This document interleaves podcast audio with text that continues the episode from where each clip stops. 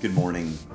My name is Chris McDaniel. I'm the senior pastor here at Trinity Anglican in Atlanta, Georgia, and we're glad to have you with us today, uh, worshiping virtually all over our city. And maybe some of you are coming from further away than just Atlanta. We're glad to have you here. Uh, we oftentimes say here at Trinity that the church is bigger than brick and mortar, than a building or four walls. And that's good news because today all our buildings are sitting empty uh, and we're all probably at home. And so we get to be the church together. Uh, we get to remember that the church is not a building. Uh, the church is us. It's the family of God. And so wherever you are, uh, together we make up the church today. And I'm glad that you have chosen to spend some time with us. I want to share just a couple of announcements before we get into our sermon, which is from Romans 8 uh, today. But first, I just want to say we're uh, radically overhauling our website. So visit atltrinity.org and you're going to see a newly designed website um, where we're putting all the kind of main priorities of our ministry model right now. We've pivoted so much of what we're doing to respond to this new reality, this new moment that we're in um, through this coronavirus pandemic. And our website reflects, I think, the ways that we're going to serve you during this time. And I just want to share a couple of those before we get into the sermon. Number one, we're going to be creating content like this every Sunday uh, where you can worship and you can listen to the word and we can be together in a space of worship. Uh, in addition to Sundays, uh, and there's going to be a lot happening on Sundays kids, curriculums, and different things coming your way to help resource those of you who are, have children in your home and all of us here in worship. Uh, we're going to be communicating on Wednesdays. And Wednesday is going to be another touch point from us as pastors with some articles, things we want you to read or think about. Um, we want to stay connected with you, and we're going to do that on Sundays and Wednesdays. In addition to that, Monday through Friday, uh, we've launched a new wrinkle to our podcasting reality. We're going to be engaging in a very simple reflection each week, uh, a touch point, if you will, uh, where we read, one of our pastors will read a scripture, and then we'll give a short reflection. Uh, we just want to be uh, giving you as many touch points as we possibly can. Speaking of touch points, we're launching neighborhood groups this week, a virtual platform through digital media, gathering people together using technology go to our website, atltrinity.org, and you'll find out how to join a community near you to stay in touch right now during this time of upheaval.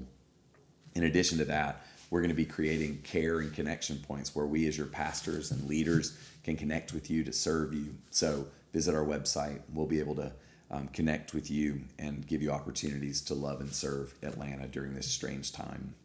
If you have your Bibles, turn to Romans 8. We're going to read and then pray and try to think some deep thoughts together. Romans 8 12. Paul says, So then, brothers and sisters, we are debtors, not to the flesh, to live according to the flesh. For if you live according to the flesh, you will die. But if by the Spirit you put to death the deeds of the body, you will live. For all who are led by the Spirit of God are children of God. For you did not receive a spirit of slavery to fall back into fear, but you have received a spirit of adoption. When we cry, Abba, Father, it is that very spirit bearing witness with our spirit that we are children of God. And if children, then heirs, heirs of God, and joint heirs with Christ. If in fact we suffer with him, so that we may also be glorified with him. This is the word of the Lord. Thanks be to God. Let's pray and then we'll try to sit with this passage together. Father, we ask you now for the grace of God to be still. Lord, we're all facing realities right now that are very uncomfortable in different ways. God, we're all facing grief and loss and wondering what's going to happen next. God, some of us in this family have already lost people that we love. We ask for your grace, God, your grace to be present and your grace to trust you. Lord, we also ask you for the help that we need to sit here uh, and to think deep and true thoughts about you, about your work, and about us. And Lord, I pray that we would choose to trust you in new ways and real ways. In Jesus' name, amen. Amen. So, my rhythm here in my sermons is to march through and uh, kind of mark our way through a passage, and we're going to do that same thing here. Um, and so we're just going to walk through. I've got four major things I want to say to you today as I reflect on this passage, and we'll just walk through it together, okay? Number one, Paul is wanting to get us to see that we are all debtors. It's our nature to, to owe. But he says we're debtors to the spirit, not the flesh. And I think that there's something really important here because Paul is actually not contrasting the Holy Spirit with the devil. He's contrasting the Holy Spirit with our fallen nature, our vulnerable nature. And I think there's a, an important reason for that. And, and I hope that'll become clear to you as we walk through this passage. It's tempting to believe that we owe our flesh, uh, mainly because the flesh is always calling out to us. If you think about your wants, your needs, your cravings, your desires, probably right now those uh, wants, needs, cravings, and desires are shouting at you rather loudly. They're telling you what you need to protect yourself or to um, get through this season. And sometimes that craving, desire, shouting at us does not actually elicit really calm, peaceful feelings and thoughts. And a lot of us probably have experienced in the last number of days uh, anxiety levels going up for us, not down. Uh, some of you may have thought, well, if I have a little extra time at home, maybe I'll feel peaceful. And yet, uncertainty and ambiguity cause our flesh to actually churn up and stir up. And a lot of us are experiencing that. One of the ways that I've been imagining the, the kind of feeling of the flesh uh, in the last number of days is a, a cattle driver uh, walking with an electric cattle prod to zap cows to get them moving. And my flesh actually sometimes feels like a cattle prod uh, zapping me or compelling me, pushing me. Uh, the flesh has a kind of frantic air about it rather than a grace filled air. And a lot of us right now are feeling like we've been driven and are currently being driven by our flesh. There's a sense of frantic pushing or driving that's happening. And so I just want to ask you this question here at the beginning uh, Where are you currently being compelled by your flesh? Where are your wants uh, needs, desires, fears, cravings? Where are these things pushing you and driving you? I think before the Lord can meet us and actually begin to work restoration in us, we have to actually become aware of where we're being made vulnerable.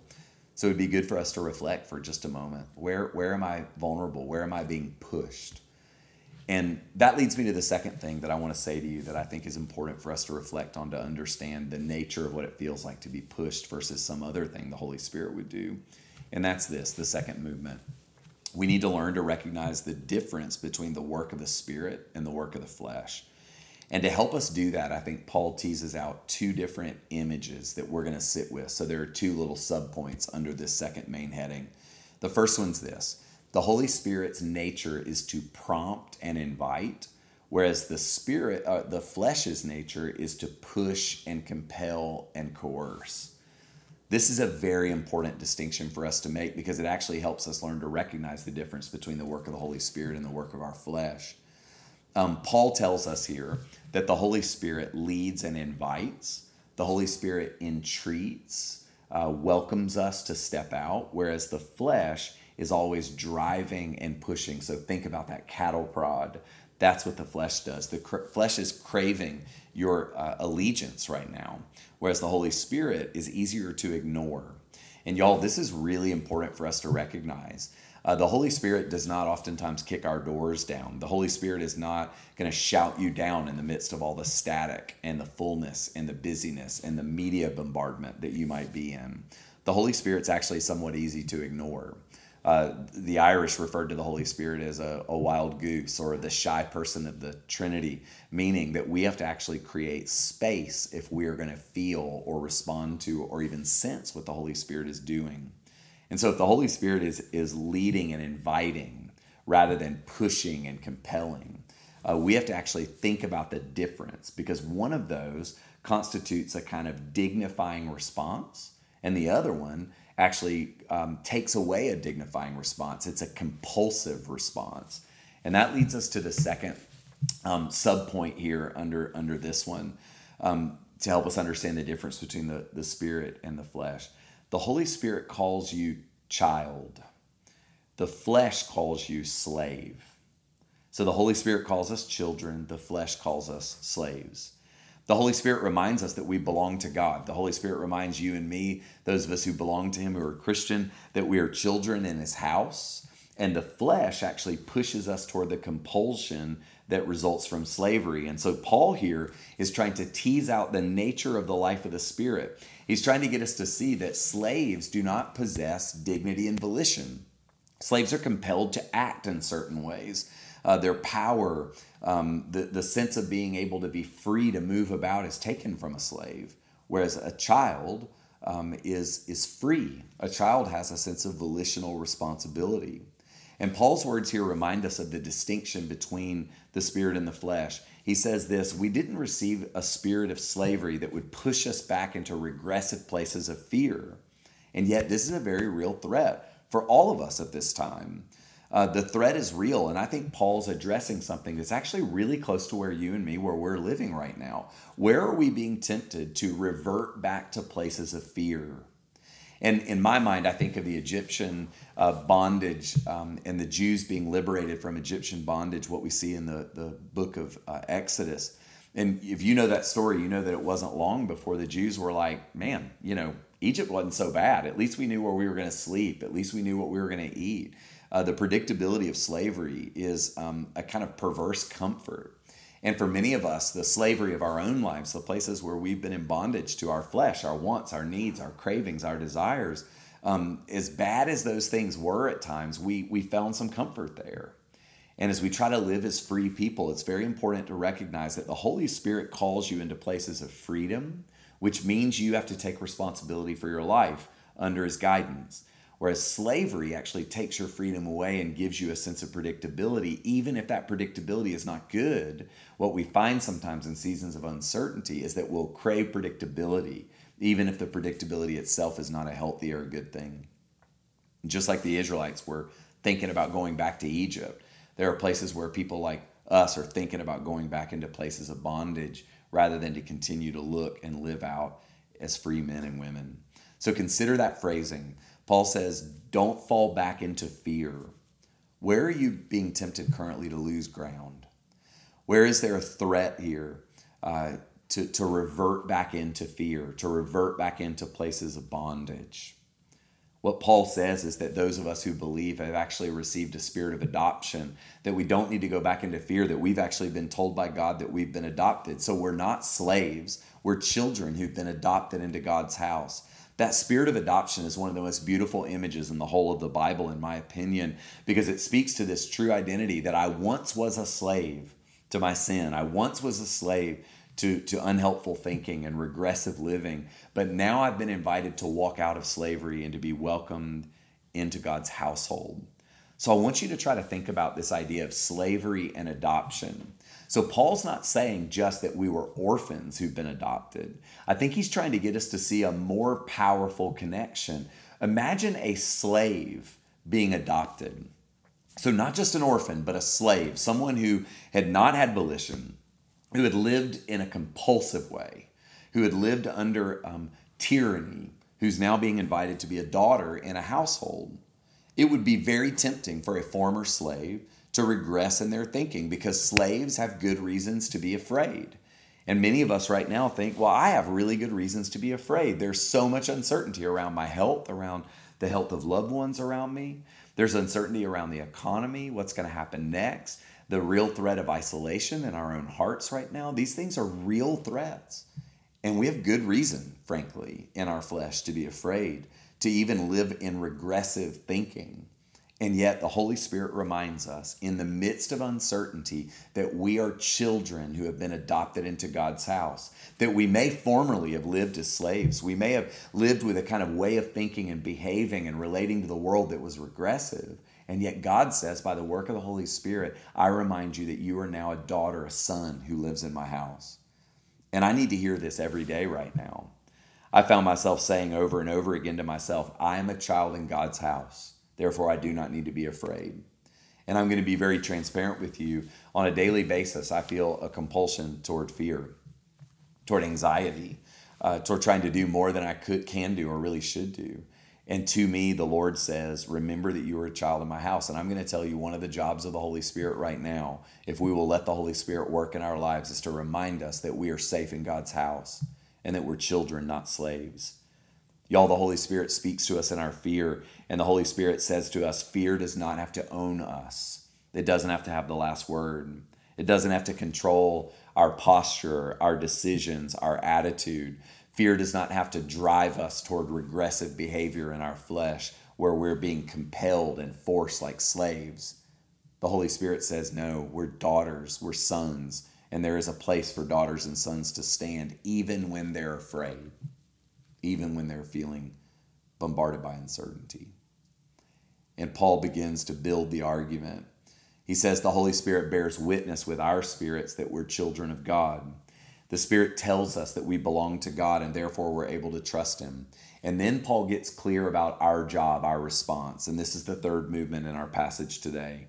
We must learn to cry, Abba, Father.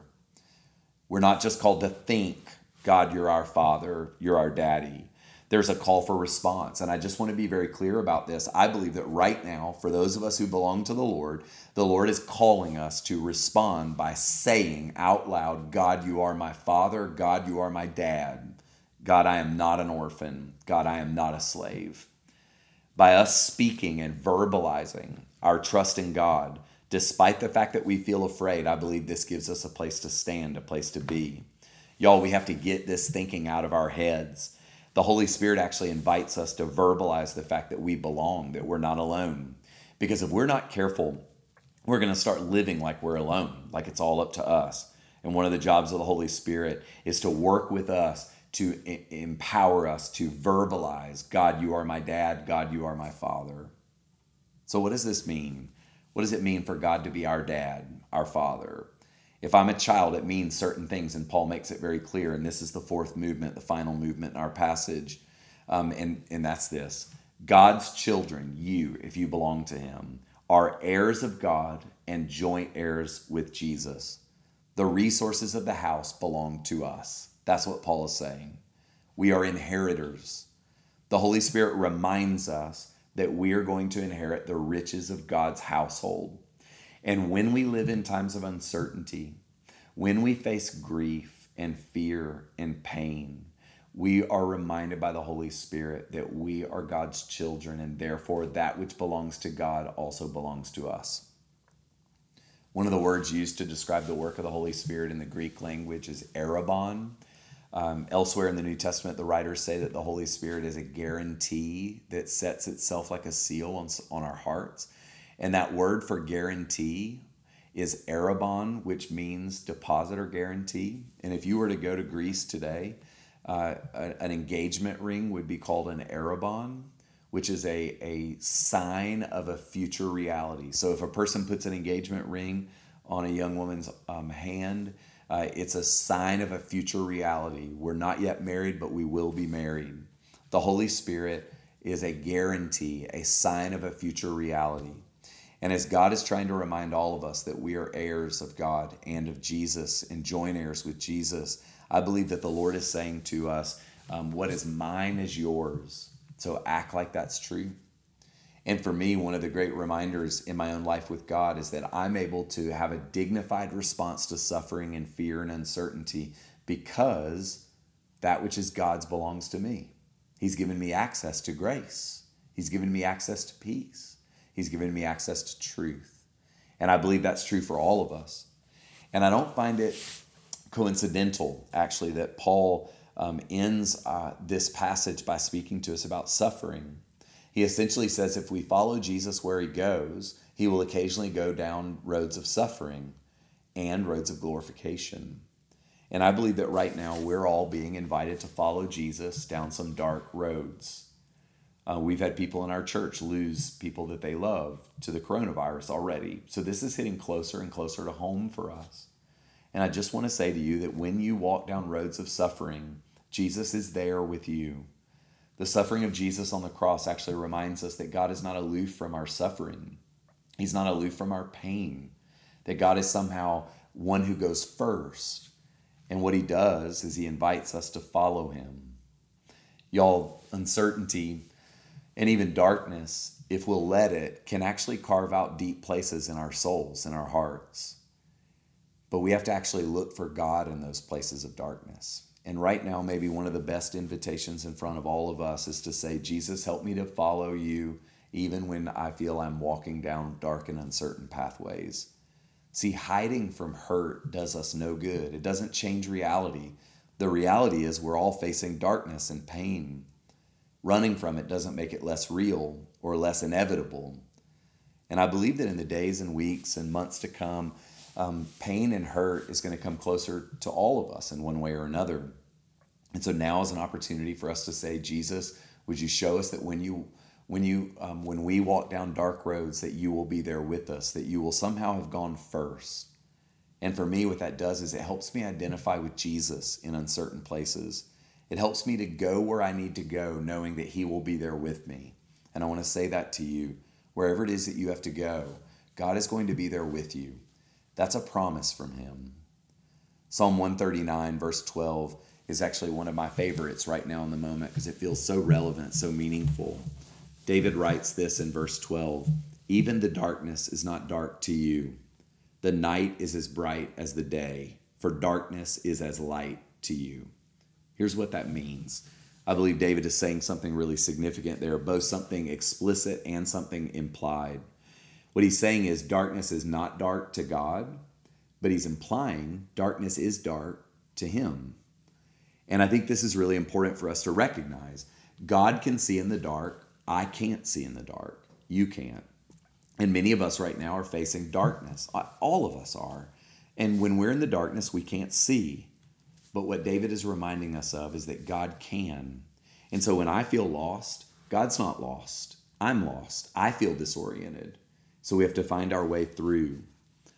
Here's a, a trick, I guess, I've been using lately. So I have this mason jar, and um, I, have had this for years, Karen and I have, and it's full of some water from my tap and some dirt from my yard. And this mason jar for me and for Karen reminds us of life. The, the longer I leave it alone, the clearer this water gets. It jostled a little bit as I was getting it ready for today. And when I face seasons of uncertainty, I take this mason jar and I shake it up. And it reminds me that that which was clear a few minutes ago now is not clear. And this is the way chaos is. This is the way crisis is. Life goes from clear to super muddy and murky in an instant. And this is what we're living right now. We're living in the darkness of chaos and uncertainty. And I walk past this jar when I feel chaos in my heart and I just shake it up. And it reminds me number one, don't make huge decisions when you can't see your hand in front of your face. What's the best way for this water to clarify? Let it sit still. And right now, we're in a season of constant tumult. But at some point, the sediment will start to settle. And in my own house, I put this jar on a shelf and I walk past it every few days and I recognize things do get more clear. I'm going to tell you things for us, even in a liminal space like this one that we're in with social distancing and isolation, we will begin to find new rhythms that will start to feel more clear. But until we get there, we're in the dark. And I would say the Lord would say through our brother David, darkness is not dark to God, but it is to you. And so acknowledge the darkness around you. Don't pretend that things aren't dark. Just pretend, or actually stop pretending, um, and acknowledge that God can see in the dark even when I can't. I want to read to you a story before we finish. Um, I take comfort in seasons like this uh, from fiction. And so, The Horse and His Boy, C.S. Lewis, um, I, I, had my mind drawn to a story about a boy named Shasta in this book. And if you're familiar with the story, uh, Shasta is in a tough spot at the point that I'm about to pick up the story. He's uh, feeling afraid and alone. Um, he's wondering whether he's going to make it, and he ends up at a place of death, um, these tombs at night, and he's all by himself as a boy, and he just feels so scared. And, and I'm going to read based on where he is in those tombs. He says, Ow, ow, help! He shouted suddenly, for at that very moment he felt something in the darkness of the tombs. He felt something touch his leg. I don't think anyone can be blamed for shouting if something comes up from behind and touches him, not in a place such as this at a time such as this when he was frightened already. Shasta, at any rate, was too frightened to run. And some of us feel that way. I'm too scared to even run. Anything would be better than being chased around and around the burial place of the ancient kings with something he dared not look at behind him. Instead, what he did was really the most sensible thing he could do. He looked around, and his heart almost burst with relief. What had touched him was only a cat The light was too bad now for Shasta to see much of the cat except that it was big and very solemn. It looked like it might have lived a long time, long years among the tombs alone. Its eyes made you think it knew secrets it would not tell. Oh, pussy, pussy cat, said Shasta. I suppose you're not a talking cat. The cat stared at him harder than ever, and then it started walking away, and of course Shasta followed it. It led him right through the tombs and out on the desert side of them. There it sat down bolt upright with its tail curled around its feet and its face toward the desert and toward Narnia and the north, as still as if it were watching for some enemy. Shasta lay down beside it with his back against the cat and his face toward the tombs, because if one is nervous, there's nothing like having your face toward the danger and having something warm and solid at your back. I'm going to read that last sentence again because it just stirs something so powerful in my heart. Because if one is nervous, there's nothing like having your face toward the danger and having something warm and solid at your back. I believe the Lord is asking people like you and me to put our face toward the danger, to not live in denial, to recognize when we can't see that we just can't see. But he's asking us to recognize that God, that cat, that Aslan cat, Jesus, is warm and solid, and he's got our backs. And so, what we have to do is learn to lean on him as we try to do the best that we can. And I believe the Lord is asking us to do just that. The Holy Spirit wants to remind you that you are not a slave. Friend, you're a child, a daughter, a son of Jesus, our King. We've been brought into God's household. And I believe that now more than ever, there is power and an invitation for us to act like we're free men and women, even as we face the darkness. Here's where we're going to end it today. We, as your pastors, want to be present to you, your pastors and leaders. So we would encourage you to visit our newly designed website for information on ways to connect with us throughout the week. There are going to be opportunities for short check ins to chat with a leader or a pastor for just a few minutes, or to have longer check ins through some pastoral office hours that we're going to be setting up through various digital platforms. Please visit our website because we love you. We're praying for you. Y'all, we're the family of God, even in a season of remarkable uncertainty. And now we're going to do something we tend to do at Trinity. Um, and I'm, I'm not going to do it because if I do, you're only going to see my stomach. Because if I stand up right now, I'll be out of this screen. So I apologize. But if you are able, let's stand together. And I know it feels weird, but in your living room, if you can, let's just stand together. If you're walking and listening to this via podcast, you're already standing. So just keep doing what you're doing. And now I would love it if we would pray the words of the Lord's Prayer together before we uh, say a prayer and sign off. Let's pray together. Our Father, who art in heaven, hallowed be thy name. Thy kingdom come, thy will be done, on earth as it is in heaven. Give us this day our daily bread, and forgive us our trespasses, as we forgive those who trespass against us. And lead us not into temptation, but deliver us from evil. For thine is the kingdom and the power and the glory forever and ever. Amen. God bless you. Go in peace. Be the hands and feet of Jesus to people around you. We'll see you on Wednesday. Amen.